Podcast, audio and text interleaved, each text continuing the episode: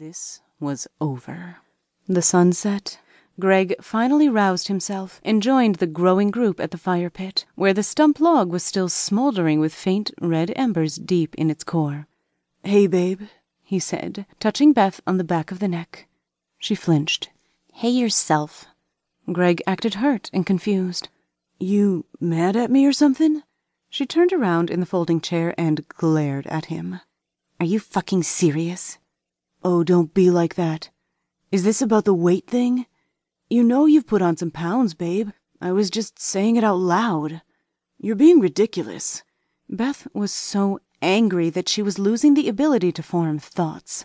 Before she said something terrible, or worse, she pushed Greg towards the fire. She stormed off into the woods on the outskirts of the sandy beach. "Babe, seriously? Come on." He watched her disappear into the darkening tree line and sat down in her abandoned chair. He opened the cooler beside him and took the last beer she had stocked. "What a baby," he mumbled as he took his first sip. Beth's anger subsided shortly before she realized she was completely lost. She turned around, finally not focused entirely on Greg's stupid face and her own dark shame about her body image an image foisted on her all her life by guys like Greg and his stupid face, and realized she had no idea where she was. She assumed she couldn't be too far, but she'd been raised by a family of deer hunters and knew that it was easy enough to stumble lost mere minutes from salvation and starve to death. She stopped walking and looked up, but the foliage was too thick. The woods were pitch dark, starless. She listened to the noise of the forest creaks, chirps, the soft rustle of wildlife. She loved the outdoors. She'd been shocked, really, when Greg wanted to camp. Looking back, she should have suspected this would turn out to be about him, in the guise of a shared experience. She tried to hear voices, hoping maybe she was still in earshot of them. It would help to stave off real panic. She held her breath. Nothing. The old man crept up to the log benches surrounding the fire pit, using a tall, carved walking stick for balance. Thomas Martinson, he croaked to the gathering circle of campers. Born here. Well, not here, but about a mile that way. I've lived in the small village on the other side of the woods since I was a boy. He pointed with a crooked finger and laughed. It sounded like rustling leaves.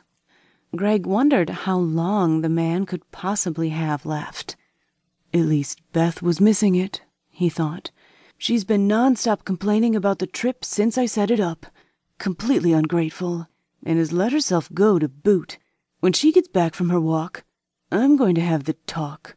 We're close to over, if not already done. Someone should say something. Greg preemptively patted himself on the back for being the bigger person and taking responsibility for the breakup. There's Bigfoot in those woods, Mr. Martinson whispered.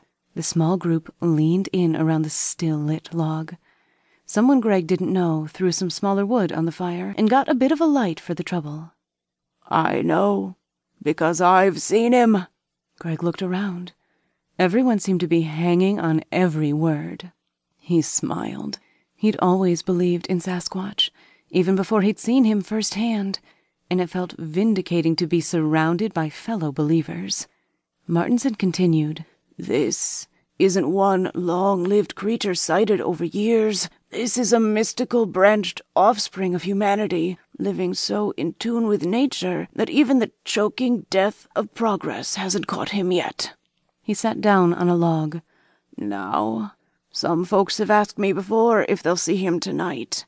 I can't know that. If he were easy to see, he'd be extinct already.